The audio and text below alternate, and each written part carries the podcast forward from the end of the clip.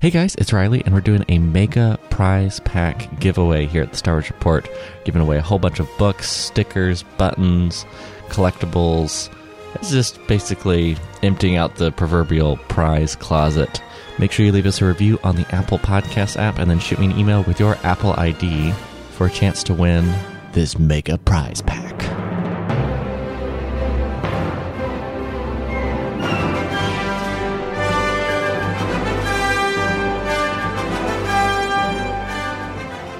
This week's episode of the Star Wars Report is brought to you by the good folks supporting us over on patreon.com slash Star Wars Report. Let's do the show, folks! Gum, gum, gum. And who might you be? It's the Star Wars Report. Star Wars Report. Star Wars Report. The place for Star Wars news, features, interviews, and more. Then we can do something epic. Good morning, good afternoon, good evening. Please delete as appropriate. The Force. It's calling to you. Just let it in. Well, hello there. Hello there. Come here, my little friend. There's no way to say that line without it being creepy. Um, hey guys, it's the Star Wars Report podcast. I'm your host Riley Blanton. Glad to have you back on episode. What the heck is it? Uh, episode 459 of the uh, Star Wars Report podcast. We're back. It's a new year. It's a fresh start. And a lot going on in the world of Star Wars. Man, the, capping off Q4 and starting off Q1 to speak, you know, the corporate talk uh, with a lot of Star Wars news and projects. And I'm I'm glad to actually sort through some of this stuff uh, right now with my good buddy and yours. He's Mister Scott Ryfun. Welcome to the show, man. How have you been? Good, good, fabulous, fabulous. We have, we've not spent time together in about seven forevers. exactly. Uh, I know, right? It's it's crazy. I'm glad to have you back on the show uh, for many reasons. Uh, not the least of which, I kind of want to get your take on all this Star Wars. All this Star Wars. I Uh, that's heard. been- Is there a Star War There's happening? there's a lot of Star Wars. There's a lot of different Star Wars happening, but Hmm. you know, I think um, before I actually jump into the news, because normally I, that's that's what we do, the little bit, the little banter right at the beginning. But let me actually ask you, Uh-huh. what is your take of Star Wars at the beginning of this, the year of our Lord, 2021? Because we've got a new start with all of the, uh, and we've spent the last few episodes trying to break down, and and and, and honestly failing miserably um, to the the litany of Star Wars projects for Di- Disney Plus, all the High Republic stuff that's coming out, and now this week is uh, the big kind of hullabaloo is all the the gaming news that we've had. Uh, where do you think Star Wars sits now as we're ramping up with the new content post sequel trilogy? I think it's sitting in a better place than it has in a really long time. Yeah, Um, uh, you know, uh, Force Awakens, I think, was kind of the peak of the last wave, and uh, we saw a little bit of downhill motion progress after that, and a lot of internecine fighting. no, And, uh, never. yeah, I know it's crazy, uh, but uh, we do love our wars, don't we? Uh, but I, you know, with Mandalorian, first off, has you know you're never going to get everybody on board, just like Return of the Jedi was never going to get everybody on board back in the 1980s. Uh, but you you really have a sense of Star Wars being part of the larger culture, and that's to me that's when Star Wars is great. Uh, we- When I, you know, I I don't know if you know this or not, but I have this little podcast called My Star Wars Story. Mm, yes. And when I'm interviewing people, say your age and that kind of thing, one of the things that comes up was, you know, you know, I was bullied and the kids on the playground because I like Star Wars, and but when when I was a kid, Yeah. you didn't get bullied for liking Star Wars because everybody liked Star Wars Yeah. and mainstream. you know, it- yeah, it was everywhere and it was everything. And and with uh, the emergence of Baby Grogu, that has really become the thing again. Hmm. Uh, he's everywhere, and everybody talks about him, and everybody loves him. Yeah. And that to me is where Star Wars should be. You know, I mean, we love it, and we're dedicated, and we're diehard. It is. But Oh, sorry. I was just gonna say it is kind of weird that that of all things, meme culture kind of brought brought um, Star Wars back into the mainstream. Like people that I know who didn't follow even the sequel trilogy after maybe the maybe they watched the Force Awakens and then fell Yeah. off. But like everybody knew who Baby Yoda was. Oh yeah. Um, and it- and it's funny. It's actually a product of of internet culture, most of which I think is just severely damaged Star Wars as a brand and community. yeah. Uh, but it, it is interesting that it sort of rode that wave because I, I don't think Baby Yoda happens in a pre-internet world in the same way. Yeah, well, I mean, it, I don't think he happens in a in a pre-streaming world. I mean, it, it really. It, I mean, you got the meme culture, but you really go all the way back to the first moment when mm-hmm. he first appeared at the end of that first episode of The Mandalorian, and none of us knew it was coming. Yeah, that's true. And and when he when they first showed him, that you just radiated joy, and you went, "This thing is amazing." And we all, I think, immediately went, "That's a Baby Yoda." I mean, the name the name didn't have to be come up with. The name didn't No. have to be, you know, test marketed or anything. We all came up with it.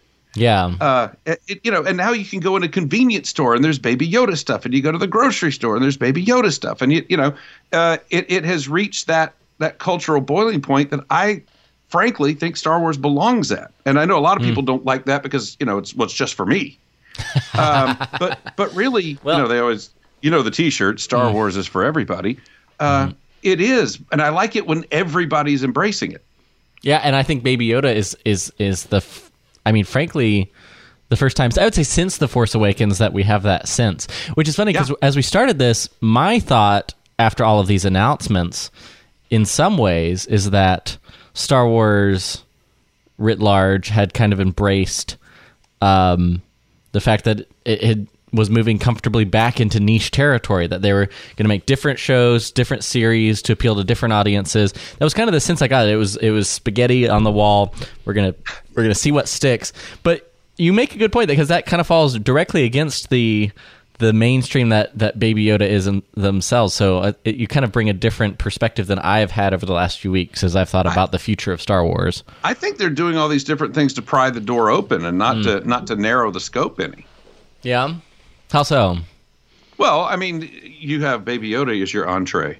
yes So Okay, all right. Now, do you do you want to go to try this out? Do you Mm-hmm. want to sample one of these? Do you have it? You know, that you're suddenly being presented with a lot of options to immerse yourself even more, or not. Sure. That, and, and again, that's the great thing about a pop cultural phenomenon that reaches saturation point, which is there can be people you can be as casual as you want about it, and Mm-hmm. that means you got a Baby Yoda uh, iPhone case yeah or you can be as hardcore, which is you've memorized all the episodes and have won all the trivia quizzes. You know, Yeah. and everything in between.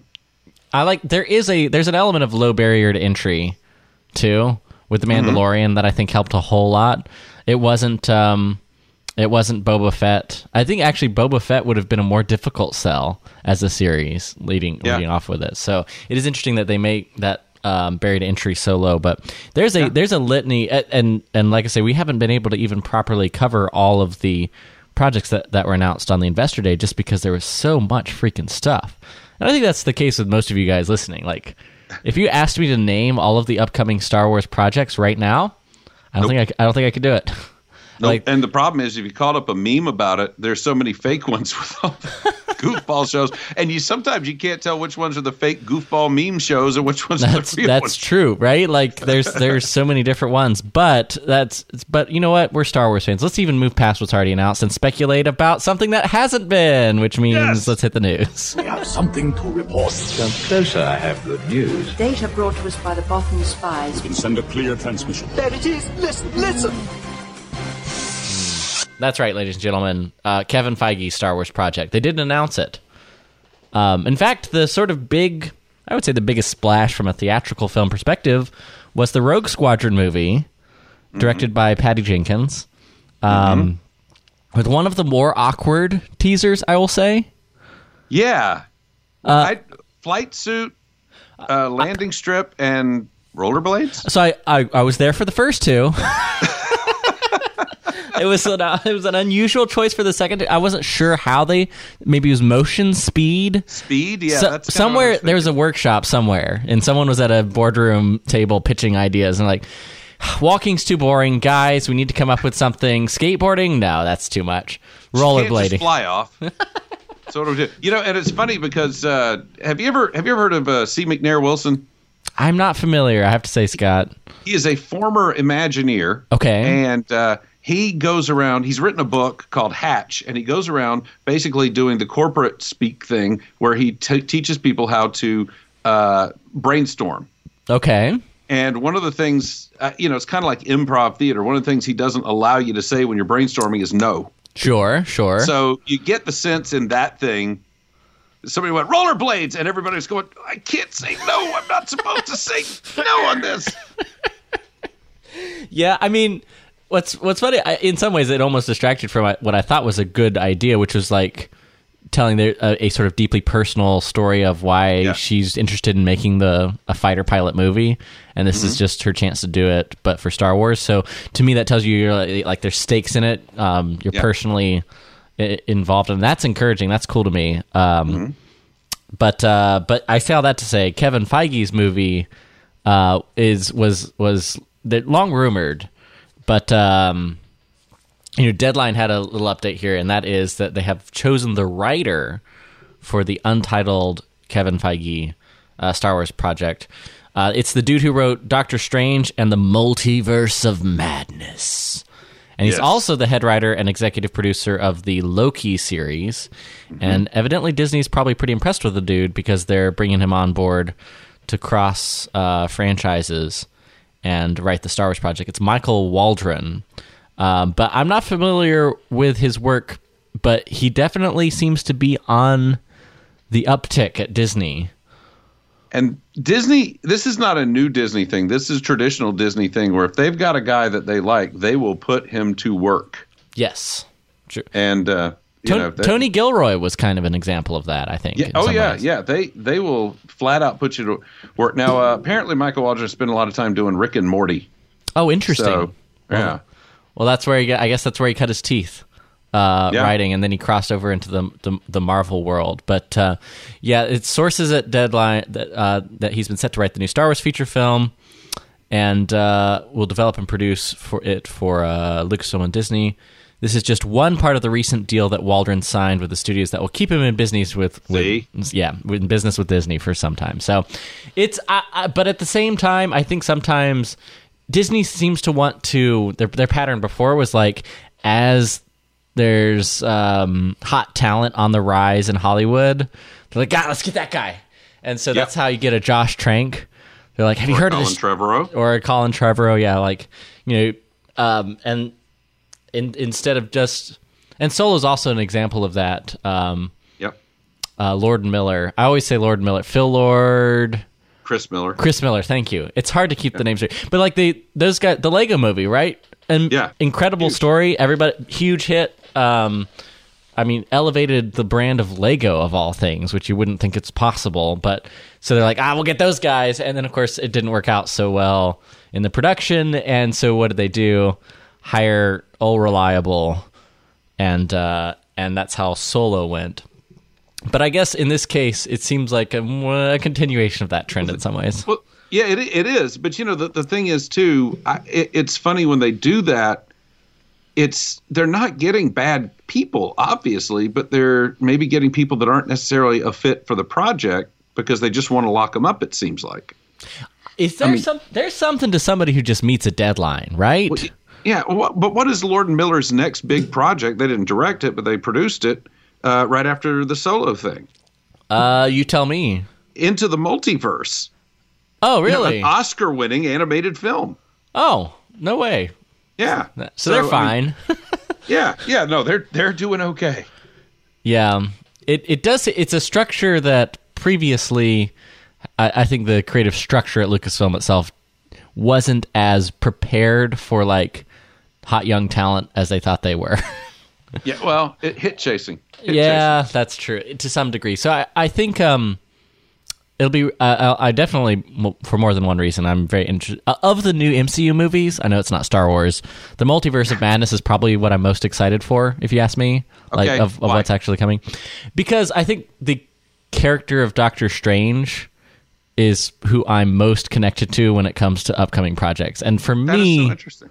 for me, like like uh, well, hit me because like you're you're with the hit me with like some of the um upcoming Marvel. We got what the Eternals, right? Yeah. Not familiar with them. I like so. all right, all right. Uh, we've got Captain Marvel two Yeah. uh, upcoming. yeah. uh, let's see. I'm trying to remember what else. At some point, there's going to be a Thor. Yeah, that's true. You know what? I'm I, I I'm a fan There's, of. oh, Guardians Volume Three is definitely. Ah, you know what? That would take the together. that would take the number one spot. But otherwise, we have Eternals, Black Widow. We've got Morbius, and then Thor: Love and Thunder. Oh, and then um, Shang Chi and the Legend of the Ten Rings. And I got to tell you, Hmm. I am I am about seventy five percent of a way of the way through a complete read through of Master of Kung Fu, Oh, really? Shang Chi's Okay. series from the seventies and eighties. And uh, I'll just say, if I can get through all 125 issues of that, I can do anything. so, True, true. Um, so of those two, I, for for me, the the Marvel movies are best because of the characters Mm-hmm. and because they get the characters right. And um, I really liked Doctor Strange's arc and Benedict Cumberbatch's portrayal. I thought it was it was really well done. A lot of parallels, yes, to Iron Man. Really rich, spoiled guy loses his primary uh, means of comfort and meaning in life. Uh, Yeah. Goes off into the a foreign land and learns the lessons of. be. Well, he's really broken down. Both of them are just completely broken down, stripped down to their core, and have to be kind of rebuilt. yeah, Um, it's an no archetype. intended in Iron Man's case. Yes, exactly. Well, I mean, it's an archetypal story, but it Yep. works. Like the idea of a man humbled and and and understanding that you you don't have the understanding of the world and you're you're not that great. You're you're not you mean you're not Yeah. uh, you're not the true hero of a story until you actually go on that journey. I guess. You ain't all that. That's one way of saying it. Yeah. trying I was trying to stay. I was trying to think of family friendly ways to continue the analogy, but but the No. but I and I and the parallel goes to to Star Wars as well. I think that's a that's an important. I I I think that's one reason why in the uh, sequel trilogy, the la- um as much as I'm a fan of all, frankly all three, I, I enjoy all three sequel movies. I know crazy, right? But I, I I'll be the first to say that the character arcs. You're, you when it comes to the original trilogy characters, we we miss that journey along the way. Where where the mistakes were made where the the pain the trials the suffering that changed the characters. Like in the case of Han and Luke it was all like brief flashbacks or dialogue that just kind of fills you in on why everything happened and why they're the way they are and and that's not the same as actually witnessing the journey in the way with see look at this i brought it back uh, home to star wars with like iron man or doctor strange where you really see the fall from grace um, in a way so I'm just excited because Sam Raimi's back doing Marvel stuff. That just Oh yeah, that's true. That's I, I that's loved I loved his first two Spider Mans dearly. So Oh, yeah, no, fantastic, fantastic. Um, okay, so uh, but let's actually, uh, uh, Scott, Hmm? hang hang in there with me. All right, I know you're not the biggest gamer, Um, I'm with you. I'm but here. it's but it's uh it's been a week. It's been a week of of uh, Star Wars gaming news. Um, starting with the fact that they announced LucasArts. I, I mean Lucas Games. No, LucasArts is still dead. Sadly, rest in peace. Um, but they officially announced on StarWars.com that Lucasfilm Games is now the official identity for all gaming titles from Lucasfilm. It's a it's a branding initiative. It's a it, here we go. It's a straight to the PR. A name that encompasses the company's rich catalog of video games and its eye towards the future. Um, the uh, article on IGN points that this is a similar move to Xbox Game Studios and PlayStation Studios, both of which group multiple developers under a single banner. All future Star Wars games will now see the Lucasfilm Games banner displayed, and they released a pretty cool sizzle reel, kind of showcasing some of the um, some of the highlights of Star Wars gaming uh, in the modern era which is I mean certainly been on the rise I would say but nothing compared to like LucasArts in 2005 6 7 like when they were really on a roll um, with some- with some of those games but but I digress um, I'm just I'm just hoping for Maniac Mansion 2. uh, That's- right that's Yes. that's the true uh, that's the true sequel that we need right? Uh, but Lu- so I- and the history is sort of Lucas Arts wasn't a thing until 1990, and that's when they rebranded what was at the time Lucasfilm Games. That's, that's it's been like 30 years since they've used the brand. um, to LucasArts to really get into uh, game development. So now they're kind of bringing that uh, back as we look to the future of Star Wars games. The what we know now really comes from a tweet, as in as often seems to happen. But um, the one and only Matt Martin, creative executive at Lucasfilm, tweeted uh, that uh, it was right during the announcement of all the series, and someone says, "Man, I wish we could get this kind of content for for games." At Matt Martin, and he was he replied, "This is the, this is uh, you know what sources have told me." I'm scheduling. Listen, I will schedule a live YouTube show to reveal that, that Lucasfilm inside sources, and by that I mean Matt Martin tweeted that he was really excited for the future of video games. That there were a lot of. It seemed he was in, basically implying that there was a lot of projects in the hopper, um, which only makes sense. Um, the current things that we know, and I just kind of wanted to do an umbrella where we are with gaming because I've also kind of Scott jumped this the, into last year and this year with Fallen Order has kind of got me jumping back into Star Wars gaming and uh, Yeah. Battlefront Two. Well, Um, you know, mm-hmm. I, th- from a game perspective, I mean, I I understand a lot of people are not real happy with the the Battlefront revival. It- Just Go there's a, there's a whole story there. I will, Mm-hmm. and actually, you know, I do this sometimes, and this is the thing on the podcast because Star Wars fandom is so. There's such a depth to every little rabbit hole you can go down that, like, I, I realize that when we're doing the show, like, for you guys listening, you may be the biggest fan of the EU and have read every single book, whereas I haven't. In, in my case, I I'm not the hugest um, uh, books guy, but the, there are different areas that we all sort of can there's this whole buffet of Star Wars. So big Yes. picture, I realize I shouldn't just jump into some of these stories without a little context. So here's the sort of context, Scott, for both you and the listeners, because the interesting Okay. thing about gaming and Star Wars since the Disney buy is obviously hyped because EA spent bukus of money to get the exclusive license to produce Star Wars video games. Big freaking deal because the idea of one game studio in the industry having the exclusive rights to something like Star Wars kind of unheard of. So, Battlefront uh, One launches, big success. Um, it, people uh, loved the design. It was criticized for lack of story mode and some lack of content, but they really were trying to get next gen, like PS4 era graphics into the handful of worlds they had. So there was a, within the gaming community is some grumpiness, but still largely considered a very successful game. Mm. Battlefront 2 is the most hated video game in internet history with the worst launch ever.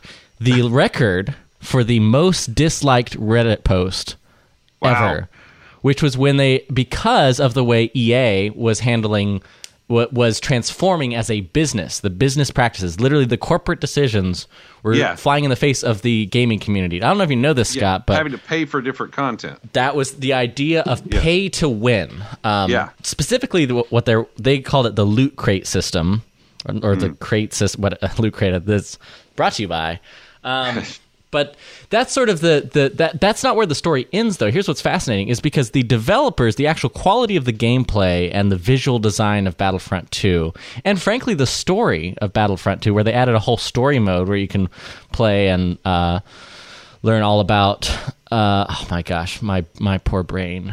Inferno Squad. I got it. Go, go. I really had to reach there. I don't know why I had that brain fart. I should But- have known that because of the book. title. yeah, the whole the whole idea of um, Inferno Squad and le- learning about us, you know, special operators that you know survived the fallout of the second Death Star explosion, and you know, it, it's some really great characterization, incredible story, but it, it was the freaking loot crates.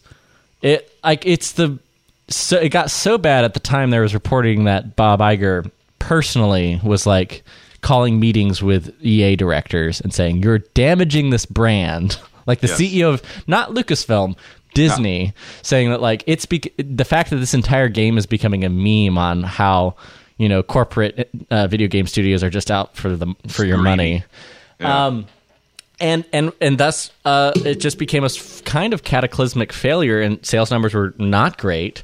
Um, and they they stripped before launch even happened. They stripped the entire system out of the game, just stripped and just released it straight. And they're like, and and an apology of, hey, sorry guys, it wasn't Well- enough. Um, it was deaf to their hardest core consumers, and they were not listening to them. And what the kind of interesting thing is that that they turned the page. Literally, the developer Hmm. team. It's a, it's probably the greatest comeback in video game history as well. With Fallen Order. Not Fallen Order. Oh, okay. Literally, Battlefront 2, every few months they would release updated content Oh, gotcha. and new new every few months they'd release new levels that you could play, new elements, uh, new heroes that you could play as, and they just kept developing and bringing more and more of the Star Wars universe to the game, including all the old levels from Battlefront 1 and then playing as the the final update they did was the Clone Wars one where you could play as Anakin Skywalker, Obi-Wan Kenobi. They brought in the Clone Wars actors to do all the voices. Um, Nice. and and so it basically kept the game alive and playable. And the player count after like almost a year or two, the game was almost dead. And the player count for multiplayer just kept rising, rising, rising because of years of dedicated work from the developer. Uh, the people who actually built a great game to begin with, and then the corporate decisions kind of screwed them all. I feel really bad for like the de- actual like developers who were designing this beautiful Star Wars game, and and they all the lessons they learned they took into Fallen Order, which is now sort of the the, the big hit of And people Star- love Fallen Order. it's like the biggest hit in, in Star Wars video games almost ever. Yeah, Um, and the and the tie-in comic was actually good, which is rare when they have these games. Yeah. they have tie-in games for tie- tie-in comics for the games are usually pretty not good. yeah. Um, So I say the that- tie-in comic was good. so we're sort of we're uh, and I and that's a lot of background I know, but I think it helps illustrate where we are now, which is I think on the cusp of a lot of potential, and I think the fact that they're launching this Lucasfilm Games is an indication of they realize that oh, we're on the cusp of something really cool. I was surprised that they launched it with no real unannounced product. I mean, I thought that they would do that and say, "Oh, and by the way, here's our new Cadillac," you know, Yes. which they didn't do. Um, but but I will say I like the idea. I like the move because it makes it. It, it gives the feeling that Lucasfilm themselves and story group people themselves are taking a little more of the reins on this thing and kind of driving the boat a little more. Now I don't know if that's actually what's happening. Sure. But it's the perception of, of what's happening, and I think that's that can't be anything but good for the brand. Yeah, no, absolutely, and I think that's um, that's where we find ourselves now after Fallen Order. The games that we know or that are strongly rumored that are unannounced is um, the Fallen Order sequel. It's it's happening. Like everybody's, it's it's it's pretty much confirmed. The the other game that is confirmed that's coming out probably around May is what I'm hearing. They haven't announced an official date. Is Lego Star Wars: The Skywalker Saga? Get hyped! Yeah. Um, my favorite And- Star Wars video game series. Unironically, it's it's probably the last one that I played through to completion. So. That's fair. Uh, well, but- that and Rebel Assault two, but you know, yeah, that's that's fair. But then actually earlier earlier today, uh, rather than me saying it, I'll just I'll just play this audio. Just take a take a listen. Take a little listen here.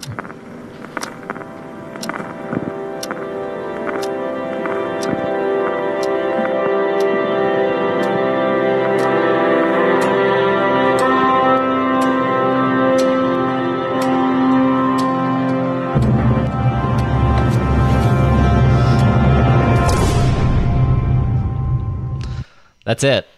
that's all the indie stuff they gave you. That's the just not even just a little just a little hit of that John Williams crack. Just a little da da da da. that was and the whip crack. Literal crack. There we go. Um, but no, from Bethesda, uh, that is the official first official announcement. It's not a Star Wars game. The first game to come out under this umbrella is um, a new Indiana Jones game, but they didn't even release the title. Come on, guys. No. Um, straight from StarWars.com, in major news for fans of the cinematic icon, Lucasfilm Games announced today that a new Indiana Jones game will be swinging our way, being developed by the award winning studio Machine Games and executive produced by the game industry icon Todd Howard of Bethesda Game Studios. The game will tell a wholly original standalone tale that is set at the height of the career of the famed adventurer. And while a few details surrounding the indie game have been revealed, Bethesda Softworks released this cryptic teaser, which is literally just sort of a desk with uh, leather bound mysterious books, and it pans over, and you see as the John Williams music plays the. Uh, it's actually kind of clever because they put they they hid the logos of the of the studios, Machine Games and Lucasfilm, on various items on the desk, an old camera and a typewriter, and then it pans over. Sure enough, there's the uh, there's the hat, there's the fedora, and picked up, and right underneath it, the whip. Uh, There's been a strange inability to sustain kind of a I don't want to call it an Indiana Jones EU, but they really I mean there've been a lot of attempts and it's it's it's had little tiny successes, but it's never really you know no action figure line that has been tried has really been successful. Um, they did a novel series that did middling. Mm-hmm. Uh, they tried to restart a novel series after Crystal Skull. They did one book and called it a day. yeah, Um, the comics aren't. You know, nobody's. There's no Indiana Jones comics right now. Uh, it- it's one thing that I really want to see more of. I want to see them really nurture that property uh, the way I know it can be nurtured. Yeah, and I think if there's a studio to do it, Bethesda is the one to do it. And again, I'm not even a huge gamer, but like the titles that they've worked on, um, the biggest ones being like Doom Eternal, Elder Scrolls, Fallout, like Yeah, it's it's a trip it's a triple A studio that's definitely has the resources to make a Fallen Order in the Indiana Jones universe. Do You they know, get I don't- do they get Harrison Ford to voice it? I bet they could. If they threw enough money at him. I bet they get David Collins. Uh, yeah, there you go. There you go. It's easier. Yeah, yeah, and probably not quite the same uh, the budget for uh, the old Harrison Ford. Although you know, maybe they could just trick him and be like, "We've got a lot of ADR for the Yeah. movie. we need you to come in like three weeks straight to the voice booth. We just need you to is- grunt." If you said Indiana Jones at the height of his career, and then Harrison Ford now. Yes. Not, now, although you know they could use that that uh, audio deepfake stuff that they used on uh, Luke go. and the Mandalorian. yeah, was that's good. That's true. That is. I mean, his voice, it sounded weird to me. I'm not even going to lie. The, it? vo- the Oh, voice it itself, it definitely, I mean, I was like, that can't be Mark Hamill. That doesn't sound like, and I was like, wait a second. It's like young Mark Hamill. Yeah, so it's good for uh, official. Uh, and then Fallen Order. Here's a little Easter Easter egg as far as gaming. Fallen Order. They just announced EA uh, literally today that uh, they are re-releasing um, and upscaling more or less the uh, Fallen Order for the PS5 and the new Xbox Series X. So. Uh, Lovely. just updating the graphics and making it uh, playable and all beautiful for the for that platform. But that's that's upscaling. The, ne- the the next Indiana Jones game and whatever the probably Fallen Order two will be the first like AAA titles that land on the on the new gaming systems with like their crazy processors and all that nerd stuff. You know, I'm okay with that. you like like, like you do. So I'm excited uh, for the future of Star Wars gaming, and I I think that there's a lot of announcements to come. There's been so many freaking Star Wars games that they've gotten far along and canceled. I pulled up this article. Literally, I was going to suggest. Oh, yeah? Why not? Why not? Un, it, with a new start, why not unearth thirteen thirteen? that's what I was gonna say, man. it's they did so much freaking work to develop it. Um, yes. They they got far along. Like you can go on YouTube and see like cinematics from the opening of the game. Like it was Oh, yeah? you know, test early version of it, but um, thirteen thirteen. But like just to name a few, they had they got pretty far along with uh, Dar- a Darth Maul game, Hmm. tentatively called uh, Battle of the Sith Lords. Is going to be kind of Darth Maul in the underworld. Uh, Project Ragtag, which is going to be like an Uncharted uh, in Star Wars. Dead Space was gonna. Uh, uh, the developer of Dead Space, which is Visceral Games, was in the middle of it, and then they closed down. Uh, there's a freaking Battlefront spin-off that was rumored that that was then canceled uh, because of all of the hullabaloo with Battlefront 2. And it wasn't like a proper Battlefront 3, but they kind of took a lot of that developing uh, muscle and spun that off into squadrons down the road.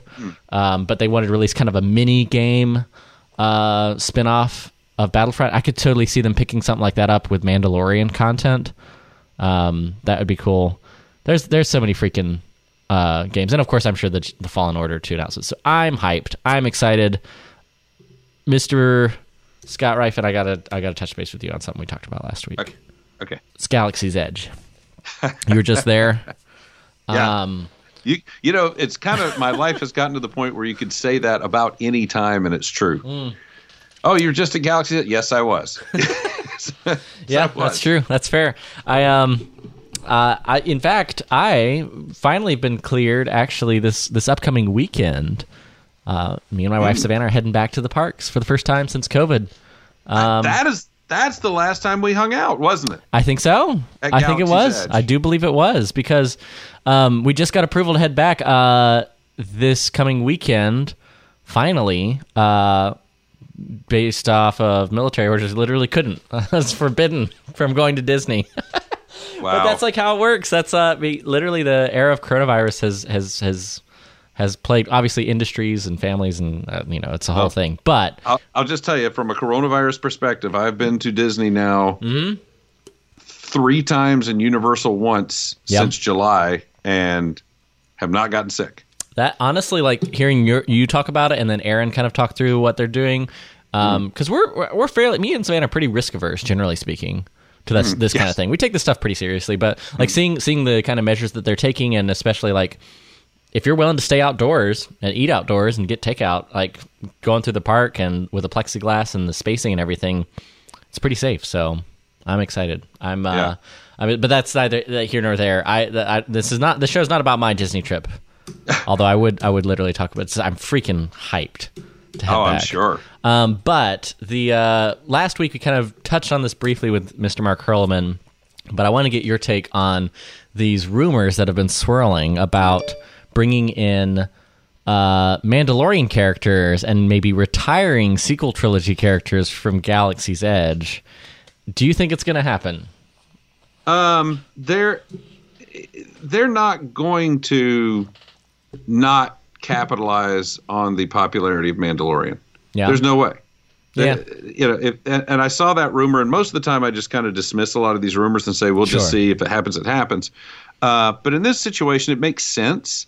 Um, I don't know that they retire the sequel characters outright because I mean, Kylo Ren is a major part of Rise of the Resistance, Yeah. and Rise of the Resistance is a masterpiece. It wasn't open last time we were there Yeah. uh, with you.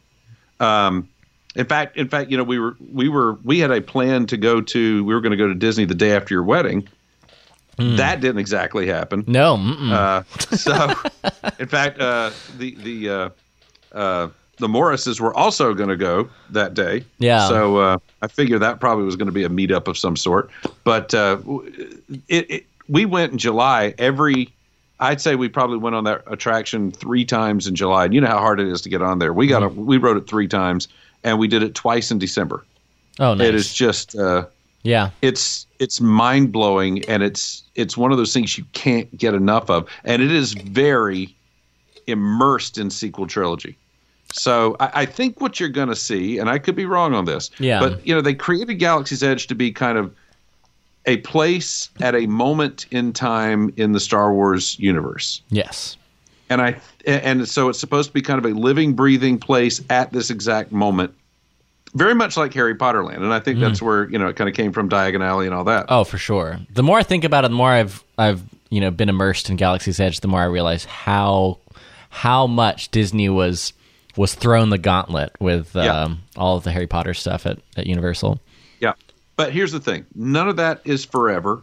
None of it's going to be forever. Nothing at Disney World is forever when you think about it. Yeah. And um, I, I you, they're not going to not capitalize on that thing. And you want to tell me that they might have an opportunity to have uh, a little uh, animatronic Grogu with a cast member dressed as you know Din Djarin Yeah. and ha- have let let guests interact with the little animatronic Grogu, and they're not going to do that because they're locked into a certain era. How do you think they would? Because you're a big Disney guy. How do you think that the, they would actually make that transition into like bringing in other characters from other eras? Practically I think- speaking. I think they just do it. Mm-hmm. I mean, I don't. I don't think you know. I- I think at some point you kind of say to heck with continuity. You know, to heck with the timeline. This makes sense for the guests, and that's what we're going to do. And I don't. I don't think there's going to be a lot of reverse engineering about it. I just think they're going to boom. Here you go. This is it. And I think um, uh, uh, that I mean a little, a little critical, a little critical here. Okay. but I think that this only makes sense because of the the failure to deliver the enormously high promises that they made about what Galaxy's Edge would be initially. They were um, they were selling. They didn't say it outright, but they were selling a a near Westworld experience where you Yes. enter this park and you become a part of this ongoing story. Um, Yes. and I think Yes, that they because they that's an impossible based on what just practically speaking where they are now it is impossible to deliver on those high expectations. And so at some point you got to think, well, we we should actually incorporate what people want, and that is freaking Yeah. Baby Yoda. so, Yep. No, yeah. I mean, the, the thing about Galaxy's Edge, as far as immersing yourself in it, is there are a lot of cast members who will play with you as much as you want to play. Sure. Yeah. Um, but it also kind of takes a little bit of an education. You know, you, I think, were the first person I saw who had the Cole Horton Ah, yes. uh, Galaxy's Edge Traveler's Guide to Batuu. And uh, when we were there in July, I uh, it was it was actually available before it was available in paper. So you had it before me, but I had it before a lot of other people. Yeah. The, Kindle version was available, and uh, and I bought it while we were down there and used it while we were on property yeah. and it was enormously helpful in helping me kind of play along with what was going on. It taught me the phrases. It taught me, you know, the, the, the little tree that's over there with everybody's wishes tied to it and what that was and, you know, what the areas of town were and why they were there and what the gold dust is. And um, it, it really helped me be able to communicate with with the cast members in a way that said, "Hey, yeah, I'm playing. I'm immersing myself in this with you." um, and, and they kind of they need that because they don't really know how far to go with everybody. yeah. Um, so I, I think what you've got is a situation where they they've kind of primed the pump for you to kind of be part of an ongoing thing, but at the same time they didn't really give everybody the rules to do that. Yeah. And uh, and that's why I think Cole Horton's book is really important if you're going down there. Uh, if you really want to immerse yourself in Galaxy's Edge, one of the things we did in July was uh, I told my wife, I said, we are going to get up tomorrow morning. We've got a reservation at the studios, and we are going to go at the rope drop, and we are going to go straight to Galaxy's Edge, and we're going to stay there until we're done. and we're just going to stay at Galaxy's Edge all day. And we're going to explore and we're going to talk to people and we're going to learn how to talk to them and interact with them. We're going to be Star Wars people for the day. And uh, it's neat, but I, I will tell you everything that you said about that kind of being an ongoing adventure, that's what Starship, I think, is going to be. I think Oh, that's yeah. what the, the cruiser is going to be. Yeah, the Halcyon, as they're calling Yes, it. The, the the, Halcyon, freaking, the yes. freaking um, uh, this virtual Star Wars cruise, essentially. Yes. Uh, and I think that is what they're going to try to roll this capability in. It only it only makes sense. Um, that, that's And that's where you can go from here. Like a port of call at Galaxy's Edge, which I think is kind of neat. Yeah, and they definitely have used that concept and the idea of maybe having a dedicated entrance to that part of the park. Yep. I'm excited, and that construction's well along. Coming a lot of uh, Mm-hmm. canceled construction projects at Disney, but not that one. They've been rolling Yep. along, so I expect an opening date sometime next year. But, but yeah, well, sir, I think it is time for some uh, Boba's Bounty. He's worth a lot to me.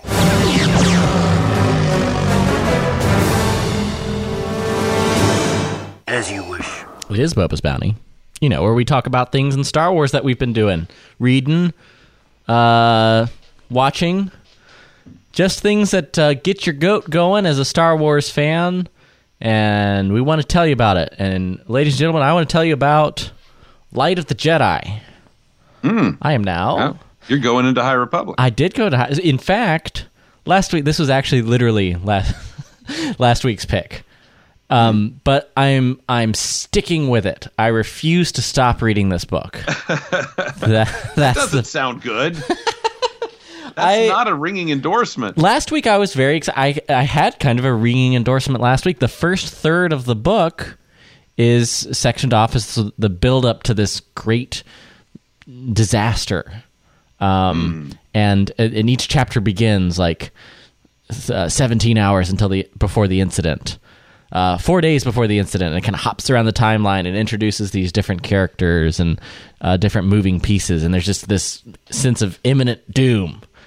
It's freaking awesome, and and that's where I was last week, and then there's this week, and I got past that point, and then I realized there are approximately uh, 247 characters that I need to keep up with, and I don't know who the hell anybody is, and I'm about to quit another Star Wars book. I found myself. I told myself I would be better. It was a new year. I was gonna I was gonna stick with a new Star Wars fiction project. I was like, I, it's it's this whole thing. It's a multi year plan. There's all these comic books. I, I wanna I want to appreciate and give a fair shake at the relaunch of of a new era in Star Wars. And I was and within a chapter or two, after this whole first third, of Charles Soule, great writer. The first third ends, and then I just kind of w- realized, oh crap but the the story does not end there, my dear Scott. Yes. Uh, I was on, and uh, a big plug and a shout out uh, to uh, our fine Patreon supporters. I was doing our uh, monthly hangout yesterday, catching up with some of the guys, and uh, I was talking about the Do- this. this Do I not pay enough for that? Is Oh yeah, the problem? I- your invite got lost in the mail. It's like it's that's the excuse, that's the um, that's the uh, Bothan High Council tier, sir. ah so uh, if you want to be on the Bothan High Council, uh, you're gonna have to, you know, have to toss in your a little more? yeah a little bit. no, but I was uh. You can a go to Patreon so you can listen to it, uh, and uh, Patreon.com slash Star Report. But it, I realized I was kind of talking through it, and I was like, and I'm it, it kind of it sucks. I came on a little strong, and and and uh, uh, Joe, I, a, a long time listener to the show, was on, and he he was like, "But you loved it so much last week, you can't give up now." Um, and and I and so I deci- I decided to stick with it, and I bravely sat down last night in my comfortable bed, and I cracked open like page two hundred and three of The Light of the Jedi by Charles Soule, and I held in my left hand my phone and Wikipedia and continued reading. and I was like, wait, which one is Avaros? Which one is the, what were the two Jedi? Who are the. And I literally would just, when I couldn't remember a faction or a character, I would just pull up the old Wikipedia and reference like the concept art that they've released of these characters so far. Mm-hmm. And it really did actually make a difference. So I'm sticking through. I am, it is a bloated book. It is so far, so far. And I'm sure the action will probably pick up again in the third act, I'm sure. But uh, that's where I am with Light of the Jedi. And I will freaking make it my Boba's Bounty every week until I finish this book. wow. And that, ladies and gentlemen, is my review of like the first half of Light of the Jedi. I'm gonna wait. I'm gonna wait to hear what you have to say about the rest of it before I move on it. that's fair. That's fair. Um, yeah, so you're not. Uh, how, how sold are you on High Republic? Be honest. Um, I'm I'm not that jazzed about it, Hmm. and it saddens me because I've always liked the big sprawling thing. In fact, I remember several years ago when they went, "We're not doing any more of these big sprawling multi-book remember. sagas." Remember that? Yeah, I remember that. I remember And that. then all of a sudden, here it is again. I'm like, "Oh, cool, they're doing this." But I guess, and it's totally unfair for me to do this, but when they went, "This is the Jedi at their peak," I went, oh, "So who cares?" Uh, you know, it's it's like. Uh, in you were just a, when were you born 91. 1991 okay so you weren't even alive when this happened uh, but in 1986 dc comics hired john byrne to revamp superman from scratch Yeah. and they did that because one of the problems they had was superman stories weren't compelling because he was too powerful so they had john byrne kind of depower him a little bit here and there and uh, you know, I don't want to see the Jedi at their peak strength. I want to see the Jedi getting their butts kicked and then overcoming it. So I, you know, and, and I'm sure at some point they'll get their butts kicked. But just starting at the premise of these guys are at their best, eh, you know, Yeah, yeah. There's um the villains are the part that actually kind of turned me around a little bit good. uh, good. in this, and and they don't introduce them until the first act is complete. Um, th- and so that's it, it's very much like the, the there are it's like uh, 114 pages of uh, imminent building up to this disaster where it sets up all the characters, and so when the villains show up, they're they're these. Uh, anarchist marauders and it's like an interesting idea in the realm of Star Wars. It's a little Firefly-ish. It's a little little bit uh I forget the name of the faction, but it's kind of it reminded me of that. Um that faction from Serenity and Firefly. So anyway, uh, I I am actually excited to finish it. And you know what? Honestly, it's like I have so much goodwill built up from Charles Soule's work in the Marvel comics. Yeah. That's a big part of what's making me stick to it. So there you go, guys. Uh, Del Rey, if you're listening, I hope that was nice enough. They sent me a book, and now I'm just it, and I'm just chronicling this emotional journey right here on the air. But you know what? An honest feedback is better than BSing. So, I like it. I like it. how about you, sir? Boba's Bounty. Sorry, that was a long my- one for me. No, no, no. My my Boba's Bounty I bought two days ago. okay. Uh, I was in the bookstore, and out of nowhere, I just happened upon Star Wars Unlock the Escape game. You know, escape rooms are all the rage. Okay. And uh, they've been lately making home escape games, and there is now a Star Wars home escape game. What? Yes. Uh, so I haven't. It's got three different stories that you can play. Uh, I have not even cracked it open yet because I want to wait and gather a crack. Uh, I want a, a crack squad. Mm-hmm. You know, Yep. you got to have the strike team assembled. Yes. And uh, but so I, but I'm really looking forward to. it. I'm really jazzed. I keep turning the box over in my hands, just looking at it because the art's great on it, uh, and the potential is just like it's it's almost like the build up to Christmas. Mm. You know, I just I'm really excited about being able to get a group together and play it, uh, and hopefully that will happen soon. But anyway, Star Wars Unlock the Escape game. Is this? How does that even work? Is this like a digital? Is this physical? What? It, There's an app for that. It's Ah. it's in a box, and there are things in the box that will help you solve the puzzles. But there is an app that will kind of, I guess, give you the ultimate determinant as to whether or not you've solved the puzzle. gotcha. Gotcha. That makes sense. Yeah. Um, well, Mr. Scott Ryfun, Yes, sir. I think that's going to wrap up another episode Oh no. of the Star Wars Report podcast. Ah, well, I guess I'll talk to you again in another couple of years. Huh? I guess right. when is the last time we had you on the show? It can't have been that long. Has it really been? My I gosh, don't know. It, it has been. It has been a. I don't know. H- how many pounds ago was that? Uh, Go- well, Go follow at Ryfun. Uh, see, Scott's pretty incredible uh, fitness journey that you've been on. last last February to now, uh, I've lost 98.8 pounds. My God. So, and uh, my peak weight, I'm 108.8 down. So, My God. That's and all crazy. I'm going to tell you is I just keep nudging our boy Steve Glosson and going, you know, if I did it, you can. Mm. If I did it, you can. there you go. Come on. So, So, um, and it's it, just cycling, man. That's your thing, right? That's what you've been up uh, to. Eat less, exercise more. Yeah, crazy. Uh, but but I'm on the bike a lot. I was on the bike like uh, between March and and uh, the end of the year. I was on like 1,900 miles. so you're gonna run the wine and dine half with me? Uh, I'll if there's a bike portion of it, I'll do. it. I can ride my bicycle. Yeah. we could just like steal one of the medics' bikes. There you go. I'm all for it now. Let's do it.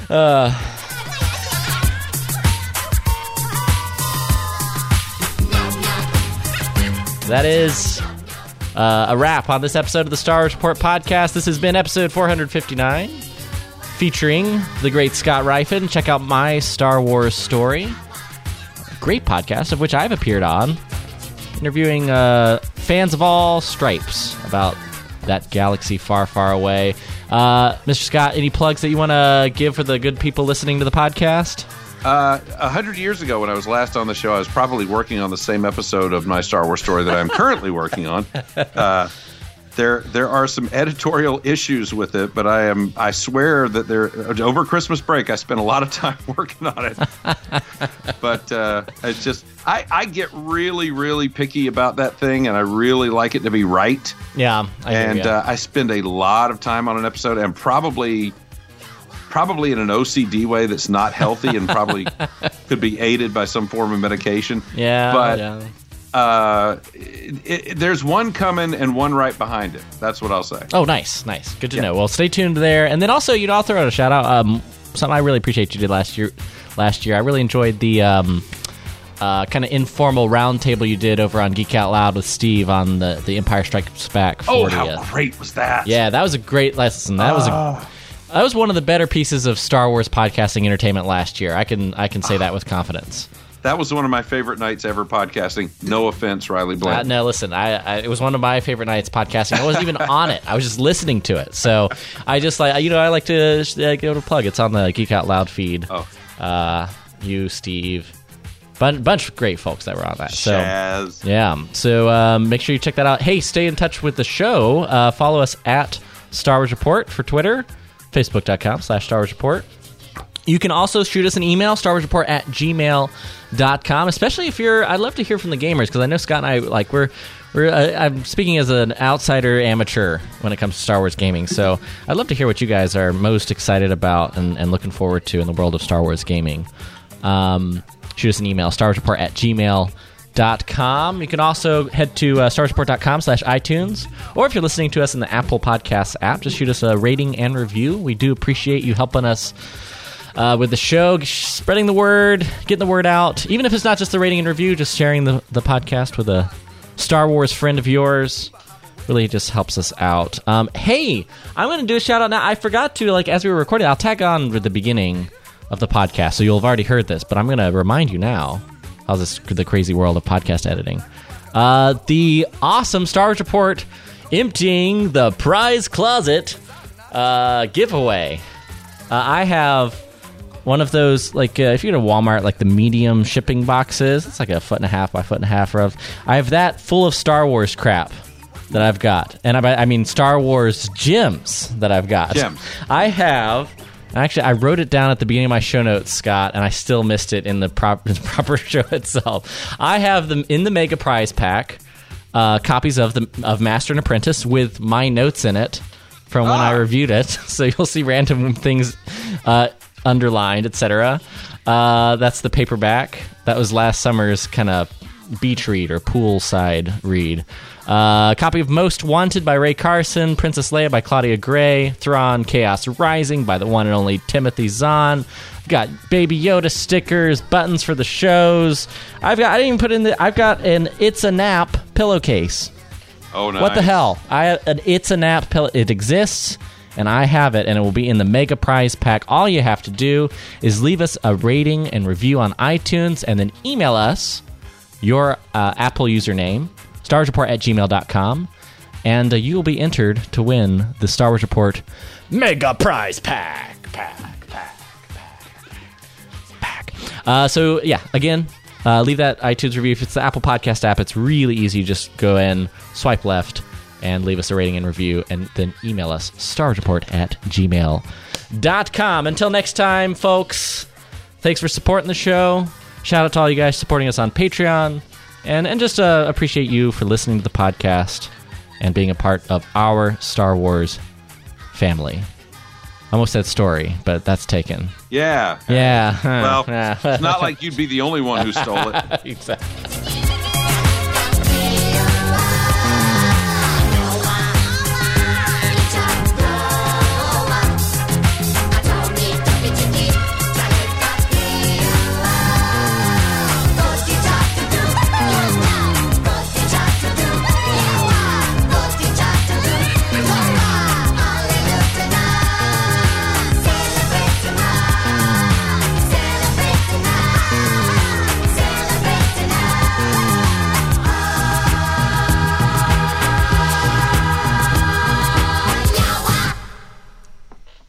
Parampap. Pararat.